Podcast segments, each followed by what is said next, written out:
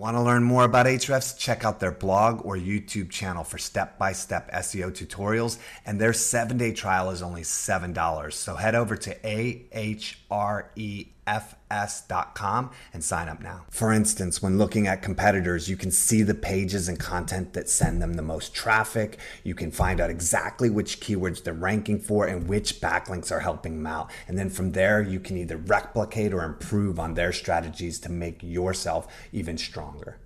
Our sponsor for the show is Opteo, who makes managing Google Ads accounts simple and efficient. It automates time consuming manual tasks so you can spend more time on strategic and creative work.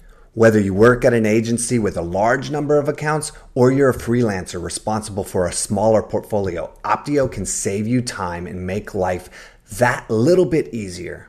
To learn more and get a six-week free trial of Opteo, go to opteo.com slash SEJ. That's O-P-T-E-O dot com slash S-E-J.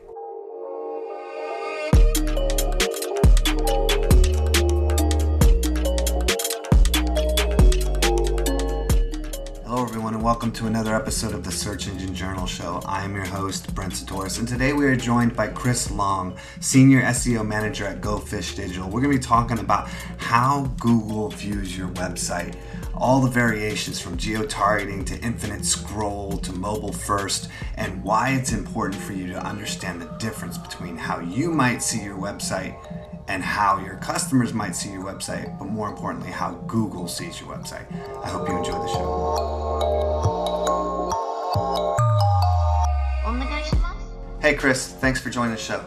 Hey, appreciate you having me on. It's really fun to talk about, you know, all of the things that, you know, come around with SEO. And a lot of that conversation comes back to Google, right?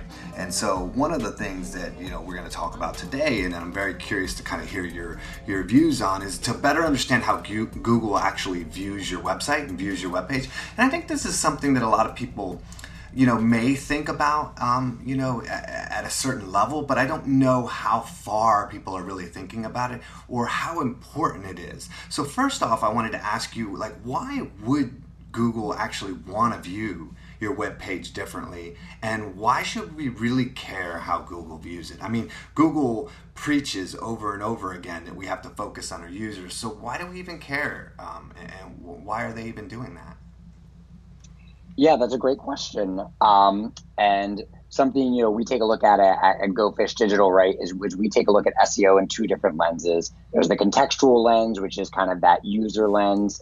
Uh, how's the user experience of the site? How is the site designed? What's the content look like? Uh, but there's the, also the architectural lens, which is how is Googlebot crawling the site? How is it interacting with your site? And that's the kind of the portion of our services that um, I had up. Um, and, and the reason is simple, right? Even as SEOs, we do have confined parameters that we're analyzing sites by, right? Like generally, when even I'm analyzing a site, I'm using a Chrome browser, a lot of times desktop view.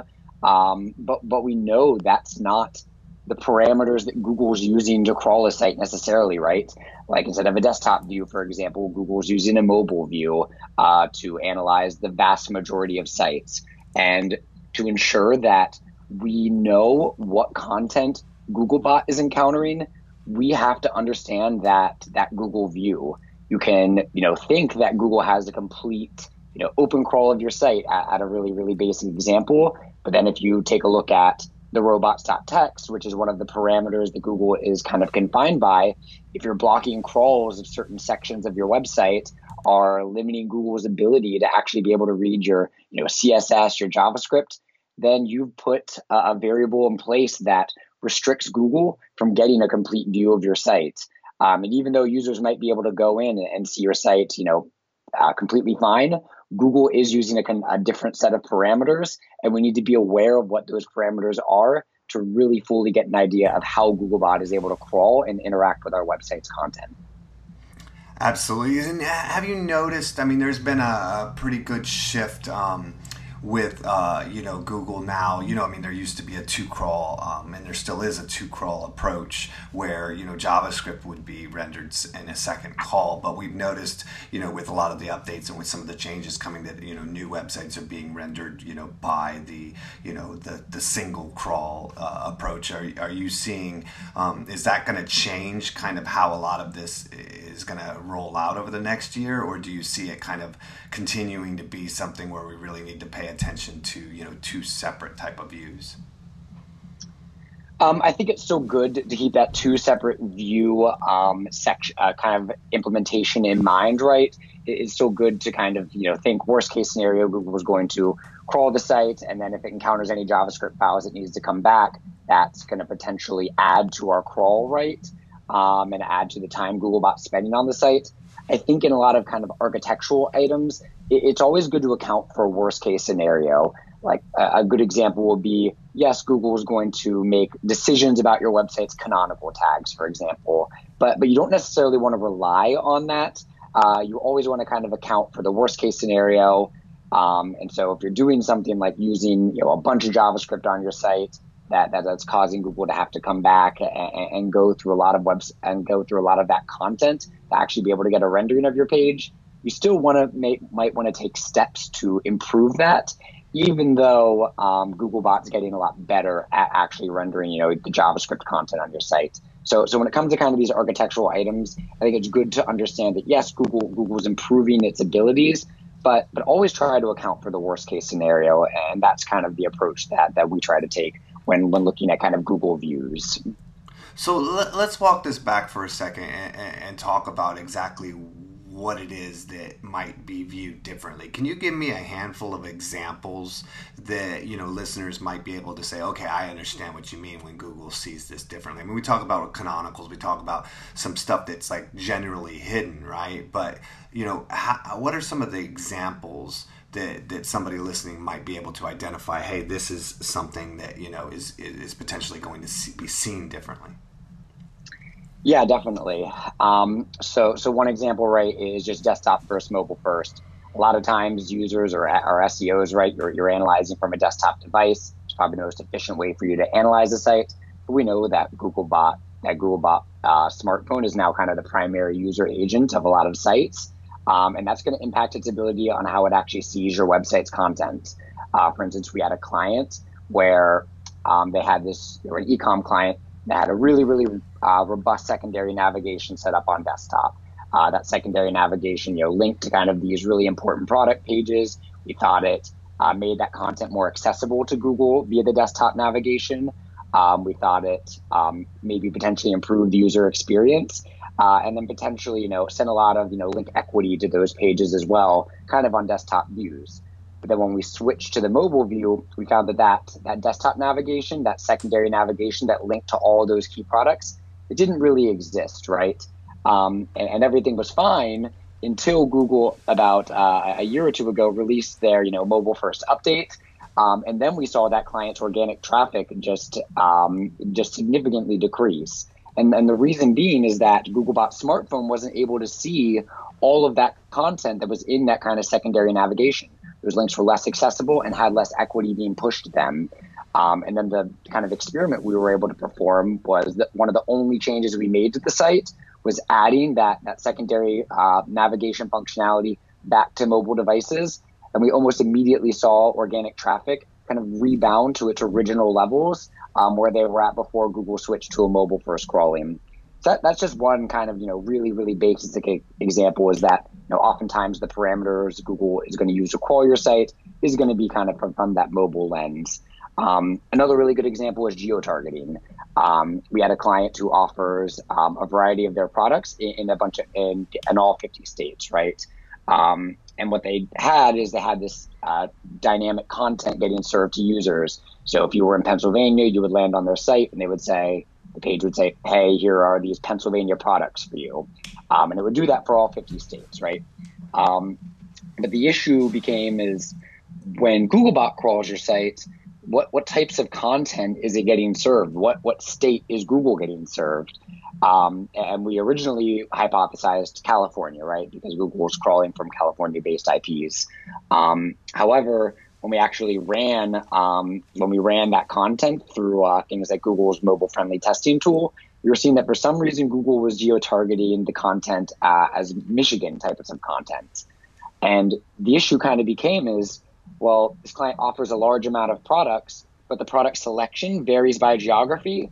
So if Google is only able to read the Michigan content, but the client doesn't offer a ton of content in the Michigan area, then that's going to impact a lot of different things. It's going to impact, you know, content quality. Google sees two different products when there's a hundred offered. Um, Google's might say this is kind of a low quality page. I really don't want to show that page in the search engines. Well, well, that's something that a lot of people might come across, right? Like if you're thinking about practical examples, right? It's a little harder with the mobile desktop because not for nothing, I think a, a lot of people now are pretty much designing or developing for mobile, even though there's a, a, a still a a big chunk of people out there. I don't think that, that necessarily the chunk of people that are still not mobile first, you know, either A, they know they need to be mobile first and they're either dealing with a platform limitation or a team limitation, or, you know, in our space, most SEOs kind of have made that transition. So you're dealing with people that aren't working with SEOs or working, you know, to really improve their site. They're kind of just, you know, set it and forget it. Um, but the, the geo targeting is definitely something that I think is more um, you know, visible today, right? That's something in itself that is really complicated, um, you know, for a lot of companies to deal with. And so, in that scenario, kind of how how do you battle that? How do you get around the fact that you know you're you're you might be showing only one location to Google? Do you create like you know a bunch of conditionary uh, conditional things you know for for the bot, or do you have to create like a bot specific page that's that's not you know geographical at all like that that's a really interesting challenge and i'm curious to hear how would you approach like solving that? Yeah so so there's a there's a few different avenues you could approach it right? And, a lot of it depends on kind of the time and resources that you have um, and two kind of the the effectiveness of that implementation right? Um, so one maybe maybe kind of the the simplest approach would be do kind of some A/B testing, right? Figure out, hey, is geo-targeting, you know, improving our user experience? Are we getting more conversions that way? Um, how much is this actually helping us? Um, and if you find out that the results, you know, aren't that beneficial, really, um, it, it kind of, you know, no no clear winner, then then potentially just remove the geo-targeting, right? Um, kind of the simplest solution um, that might require kind of at the lowest input. Um, this the second solution will be you know try to figure out some sort uh, some sort of implementation where when Google crawls your site, it's getting in in all locations page, right? So users um, can still get you know their geo targeted content. However, if your site you know recognizes that it's Googlebot's IP calling your site, that content served is non geo specific. Google can then see all of your website's content, can reach, you know, the Pennsylvania, the Michigan, and the North Carolina content, right?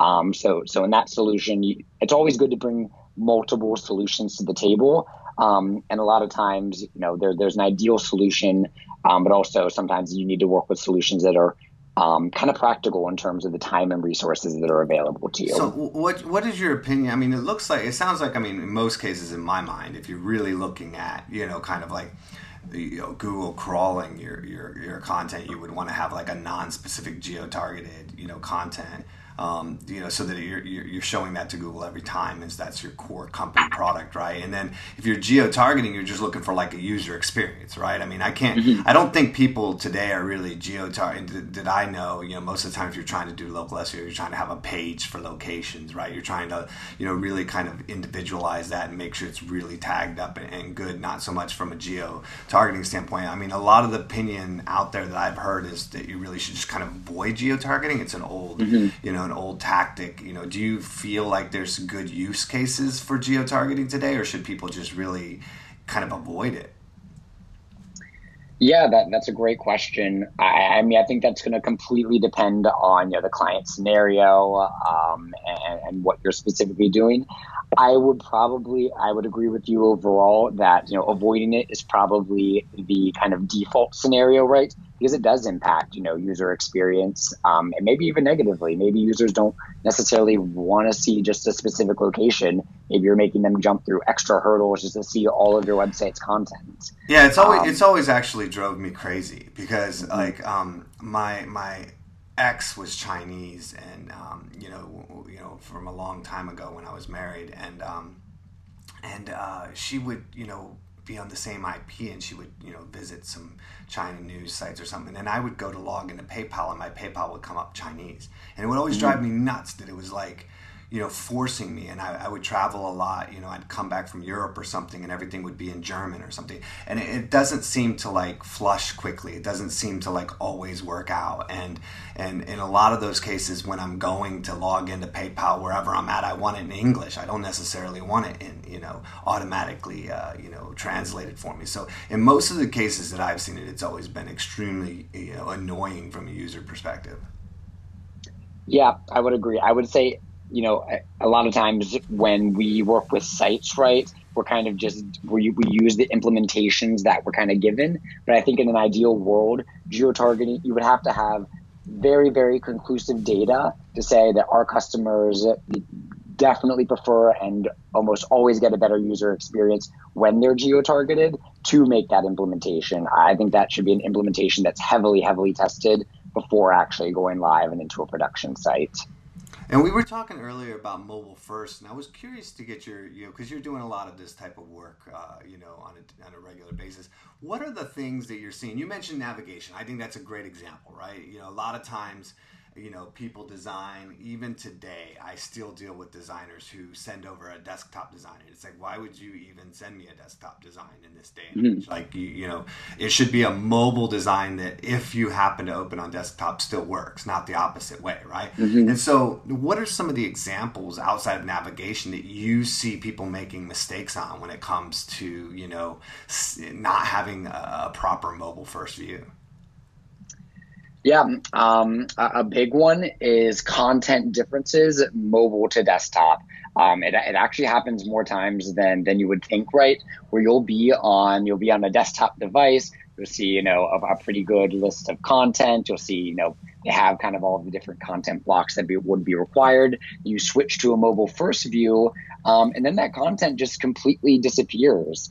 Um, and, and that's going to impact Google's ability to actually crawl that content and, and, see what's on the page from, from kind of that mobile first view, as well as in, it's going to impact you know how your how your users are able to see that content as well. So really, con- content changes, text that exists on desktop but just completely dis- disappears on mobile. You know that that's a pretty common one. Um, and then another common one is just kind of from an internal linking perspective as well. Um, sometimes you'll see kind of these these sections that have these internal links that um, appear on desktop, but once again disappear on mobile devices. Uh, kind of similar to the navigation, and that that impacts how Google is actually able to go through and crawl your website's content. And if you're a large ecom site, that has serious architectural implications and kind of um, discoverability impl- implications on your website's content. Um, and really, the best way to audit for that is just to use dual screen, uh, pull up you know mobile and desktop kind of side by side, and just you know analyze your different page types. You know what you know any types of differences you're seeing between your mobile and your desktop views, and then think how would that impact our SEO? Yeah, and I, I, the other one I would definitely add in there is just the visualization of it, right? I mean, uh, uh, the graphics and overlays. I mean, how how often somebody has you know white text on an overlay of a graphic mm-hmm. that looks great on uh, on desktop, and as soon as you go on mobile, the text disappears because it moved up an inch and now it's over a white you know it's white on white or something like that, right? Um, and, and, Google is definitely taking a much um, mm-hmm. stronger approach at like understanding how things load and how elements load and how they look and how they function and whether things are bouncing around or not and moving around or not. So you, you know the visual view is also one of those, but all of these things are very um, important elements. We talk about mobile first. We talk about geo, uh, you know, targeting in general, and we talk about some of the navigation. We talk about text changes or even visual changes. And, and you mentioned, you know, pulling up your desktop, pulling up your mobile phone. That that's definitely like a, a, an easy way to kind of visualize some of those, you know, uh, shifts. But are there any tools out there that that can can benefit somebody for being able to determine, you know, a like the, the differences between different devices or geo-targeted locations and how Google like views it versus how you're viewing it. Like, uh, what are the tools that people can utilize? Is there one that is kind of been, you know, set up to be like all of those things in one, or do you have to go out and get five or six different tools to kind of accomplish this? Yeah, that's a good question. Um, so, so, there's two way there's two ways I, I, try to analyze how Google is is actually you know interpreting the sites or pages content, um, and that would be one using a tool like the mobile friendly testing tool. That's going to give you a pretty accurate picture um, of, of, how Google is actually analyzing a site's content. Um, so if you are doing something like geotargeting using that tool, you might be able to see, okay, hey, which state is Google actually, you know, um, considering this content to be geo-targeted toward, right? Um, and it kind of gives you that, you know, kind of gives you one a visual element as well as you can actually inspect the actual code that the uh, mobile-friendly testing tool is providing. Um, another way, another you know tool, quote unquote, um, is just using site searches. Um, if, if you're interested to see hey, is is Google able to read this content, or what what content is on the page? Um, take a snippet of take the snippet of text that you want to analyze, perform a site search, site colon, put that page ne- put that page next to it, and then uh, search that text in Google and see in Google's index what is the index rating. Um, and the proof is kind of in the pudding there, right? So you can, you can actually specifically see, hey, is this content included on the page? Um, if it's not, um, is, it, is it because you know we have uh, because Google's missing our mobile content? If it's geo targeted, what state is Google's index providing? Want to learn more about Ahrefs? Check out their blog or YouTube channel for step by step SEO tutorials. And their seven day trial is only seven dollars. So head over to a h r e fs.com and sign up now. For instance, when looking at competitors, you can see the pages and content that send them the most traffic. You can find out exactly which keywords they're ranking for and which backlinks are helping them out. And then from there, you can either replicate or improve on their strategies to make yourself even stronger. Our sponsor for the show is Opteo, who makes managing Google Ads accounts simple and efficient. It automates time consuming manual tasks so you can spend more time on strategic and creative work.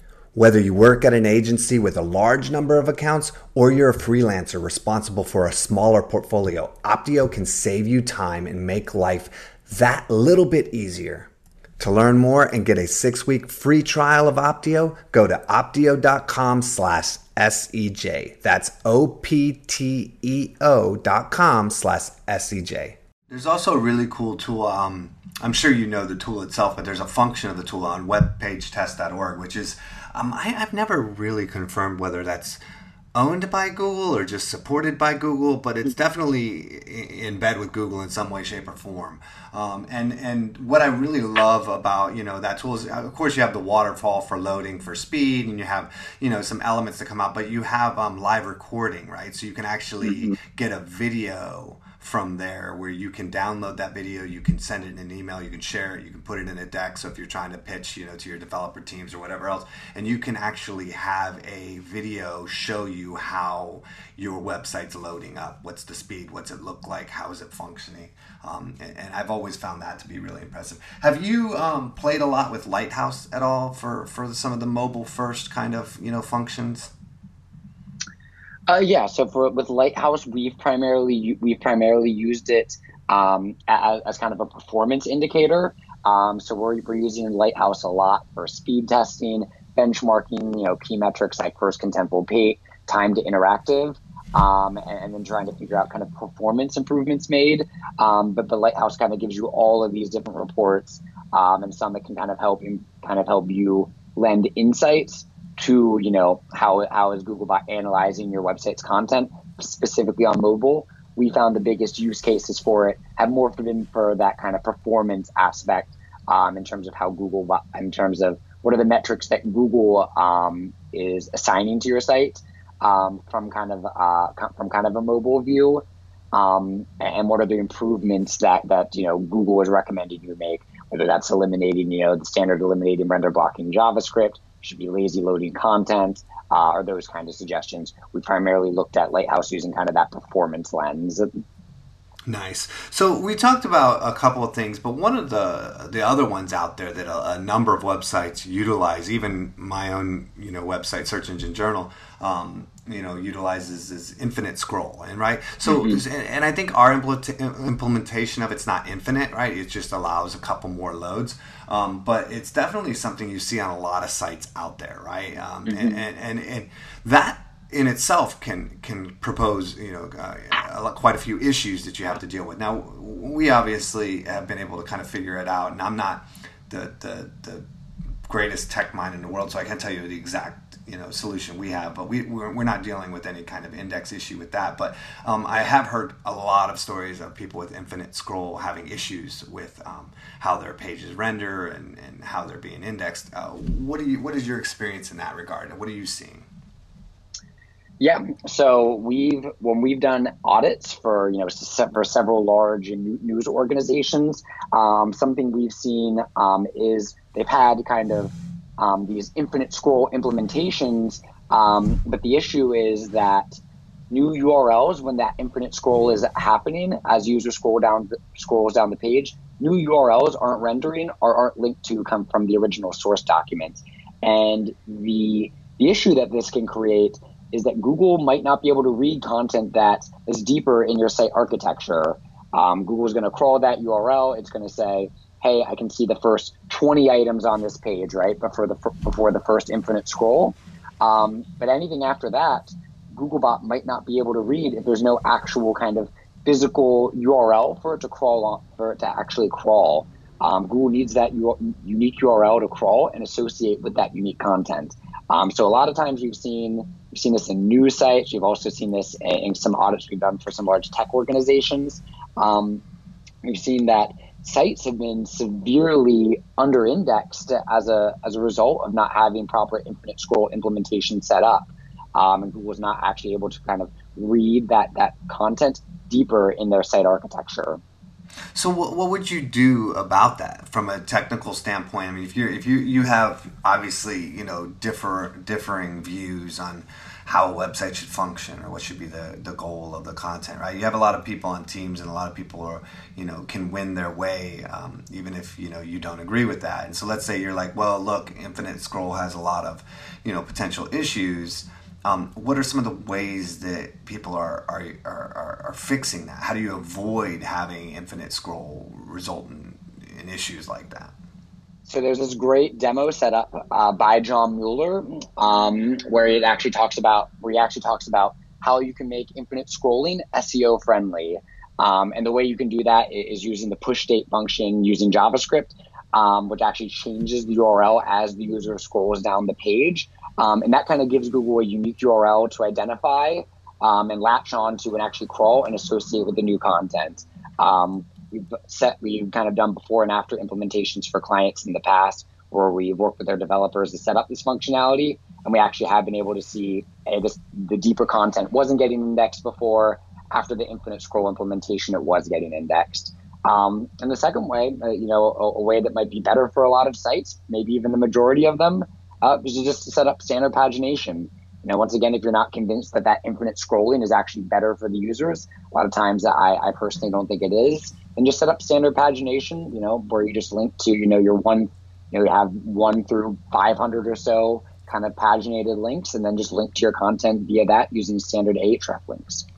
So we've talked about some of the different ways that Google views your website from kind of a standard like how does it look or what's the text or what am I seeing and reading. But there's been quite a few um, advancements over the last couple years and just in general of how Google actually reads that content or how it interprets you know your content to to satisfy the need of a searcher right so that's where we start getting into E-A-T and we start getting into the BERT concepts, right? That the natural language processing, um, and a lot of these other elements. And I'm curious to get your view on how how are these elements going to affect you know uh, our optimizing for for search in the future? Like, how do you see you know just the choice in the way you decide to talk about something uh, impacting your potential rankings or potential traffic yeah, and so, so I'm a big fan of, of entity optimization over keyword optimization. I think we're past the days, right, of you know using the same keyword, you know, even just the same keyword on a page, you know, ten different times or something like that, right? Um, Google is looking more and more for is your page, you know, answering the complete intent of the user query. Um, so, a great example would be car insurance, right?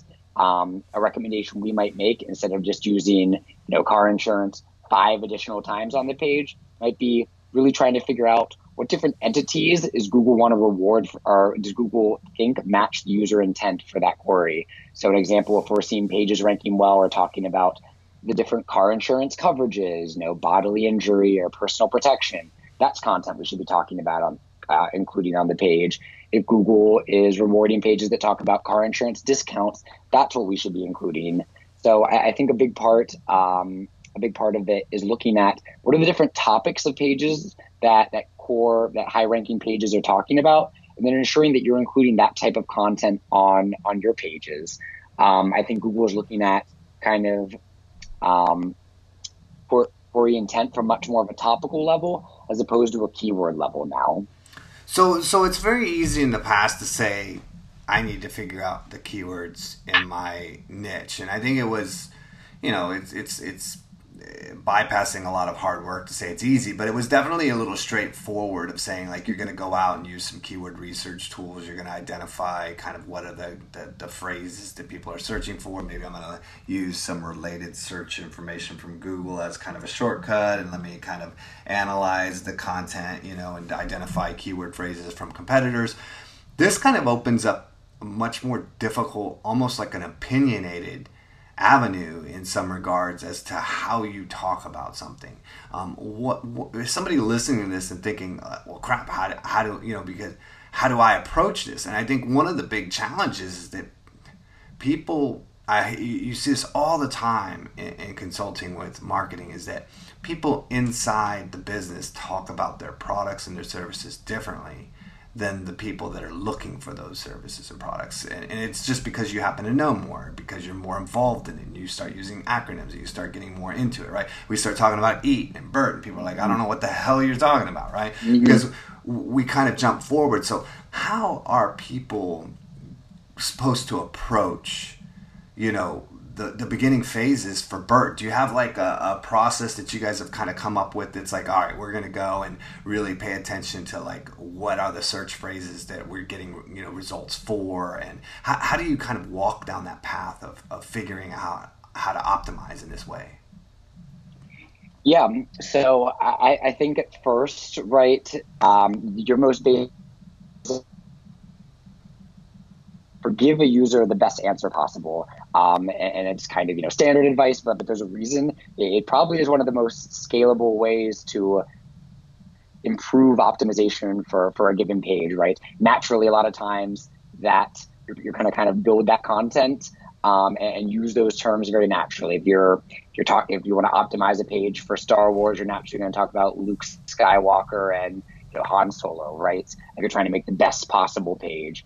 Um, if you're looking for more of kind of you know a practical implementation, um, you know sometimes something we'll do is we'll use an in-house tool, but then also there's um, you know other tools out there like uh, that Clearscope, like Clearscope that do kind of the same thing, um, where you can actually take take text that you, you want to optimize, and that tool will then give you suggestions of other topics to kind of include on the page. Um, and, kind of what those tools do is they they analyze the top results on Google, run an entity analysis of those, and then find gaps uh, in terms of where your content is missing said entities. Um, so that's a little bit more of kind of a, a practical way, a, a tool based solution um, is defined what topics are are high are um, high ranking pages talking about, and and where are there gaps in our content. Um, and that's kind of after you've already tried to hey we need to make this page the best page possible, um, and also trying to figure out, hey, where are what where are we using maybe industry terms, but those aren't in line with maybe more colloquial terms that, that a user will be using. And have you used? Uh, I went, you know, was playing around with the Google Natural Language Processing tool, and it doesn't seem to be a very expensive tool. But I, I didn't really get mm. too deep in my exploration of it. But have you played with that, and, and do you have any thoughts about it, and, and about incorporating it into your kind of strategy? Yeah, um, we we think it's definitely really really good to run your high priority pages through those. Um, I wouldn't. Sometimes I don't use it as much in terms of hey, we're looking at I believe Google NLP gives kind of a salient score um, in terms of you know how how relevant it thinks certain entities are to your page. We we think there's um, it's good to know it's good guidance, but we don't use that as kind of a, a hard and fast metric where we're trying to get our our salience for the term car insurance up more or something like that. Um, some of the biggest use cases I've found um, is just is being able to demonstrate exactly all of the eligible text on a page. Um, surprisingly, um, a really good case study is, is, we had a particular client. Um, there was a very very high priority page that they that they had, um, and they were they were inserting user reviews on this on this said page. And when you take a look at the page from kind of a user view, um, it didn't look too bad. Um, looked like maybe the page had let's say 500 words or so, and there was kind of that user review section at the bottom. Uh, but when we ran uh, the page through Google NLP, what we were finding was that the, the, reviews were injecting a ton of you know unnecessary content onto the page. You know, the biggest um, optimize the, the biggest topics Google was saying the page was uh, was optimized for were terms like Bob and Karen and you know reviews and things like that. Um, so so we've used that to kind of really identify how much text you know a, a, crawler is actually able to maybe see on a page um, and then kind of give an idea of you know what are the core topics that it's kind of parsing out um, i think it's a really good way to to understand all of the content that's eligible to be indexed on a given page as opposed to relying on kind of the human eye which can be deceived by things like know not all the, all the content being you know hidden on the initial view and not all of the content being able to be seen in one specific view. Um, so that, that's kind of one of the biggest use cases. And I, I, I, I think that's a really important point to note because um, one of the things looking forward that is problematic right now is the fact that as we move more to a single render um, engine for, for Google, um, you know, there's been a lot of case studies I've seen out there where, you know, um, the, the, flattening of those elements, like all the Java elements, right? The light and dark DOMs and the flattening and, and, the elements that are happening when it's being rendered um, are, are putting a lot of content on pages that nobody can even see, right? And you can't hold up a mobile and a desktop version and see that when Google crawls this, it's all of a sudden adding in like multiple additional like canonicals or title tags or metas or swapping out a, a meta from a different spot you know where it, it should it shouldn't be. Um, and so I think you know kind of just projecting where things are are going I think it's more important now than ever to truly understand. And I, I have a friend uh, Bartosz um, who was, uh, I, I, believe it was him who was given the example uh, mm-hmm. of a number of different companies um, it was him or Marcus Tober. They were both talking about kind of the same topic with me. Um, and there was a lot of examples in there where they were talking about, um, you know, the, this site doesn't even have JavaScript, and it's it's it's rendering through Java, and, and, and it's completely breaking the site, and they're they're they're losing all their rankings. Um, and so there's a lot of uh, things happening w- with you know how Google sees your site versus how you're seeing your site and how tools are seeing your site because tools mm-hmm. are also set up you know, in a way where they try to envision what Google's doing, but you know, um, sometimes it's different when Google's running, you know, a non-released experimental, you know, mm-hmm. kind of rendering, and, and they're they're not really talking about or not really giving you access to that. Then, but it still can have a, a big impact on how you're ranking for for a good six months to twelve months, which can be powerful uh, on a business. So are you, are you seeing, you know, do you, do you agree that there's like just a, a lot of things coming that are kind of concerning or do you feel like it, it's just going to all work itself out? Um, I definitely don't agree that, you know, I don't try to have the philosophy it's all going to work itself out. It kind of goes back to, you know, optimizing for worst case scenario, right? Um, overall, I think, you know, Googlebot is obviously getting much more intelligent, right? They, they just, um, they just updated their web rendering service, um, you know, from I believe Chrome 41, um, which which is definitely a positive sign. Google's getting more powerful; it's able to actually you know analyze more things on your site. Um, but there's never going to be a substitute for for you know checking, especially if you're using some sort of um, especially if you're using some sort of like advanced implementation, um, like like potentially a, a React or an Angular, yeah. um, to, to really like analyze exactly how is Google analyzing my site. I think that sometimes some of the first checks we make on, on a given client site is you know just checking, hey, is Google able to kind of uh, index this properly? And if we're not seeing you know Google actually you know uh, indexing the content properly, you know we're running the site searches, and if Google isn't seeing that content in the index, then we really need to start figuring out, hey, you know, where their discrepancy is and what what what might be causing them. Yeah, I mean, it's like what John was saying a little bit ago when people were there was a couple years when people were like SEO is dead, SEO is dead, and John Mueller and a handful of other key people came out and said, I, I don't know what you're talking about. Like it's about to get so you know, it might be transitioning more to technical SEO, but mm-hmm. SEO is uh, you know more important today than it probably has ever been, and it's going to continue mm-hmm. to be because of the technical advancements we're going through, and especially with React and Angular. I mean, it's and those are you know you're starting to get into things that are core you know technologies for the future, and it, it's going to be harder and harder and harder for people to get right. So definitely uh, something to focus and something that you know I'm glad that you were able to come on and talk a little bit about. Um, unfortunately, this is one of those topics that you know there's some things that you can do, but it's it's not as straightforward as like you know stick a keyword here. You've got to you you have to really st- strategize and have some bright minds, you know. And and mm-hmm. so that that said, if people want to find you, they want to you know follow you, they want to read more, they want to reach out and ask some questions. How can people find you online? Yeah, you can follow me on Twitter at, at GoFishChris. Um, or, or, connect with me on LinkedIn, uh, Chris Long, and I work at GoFish Digital. Um, or, or, follow me on, on the Moz blog as well. Um, I have you know somewhat regular articles coming out there. Beautiful, Chris. I really appreciate you joining the show and uh, sharing some uh, thoughts with us. Hey, I really appreciate you having me, Brent. Thanks, bud.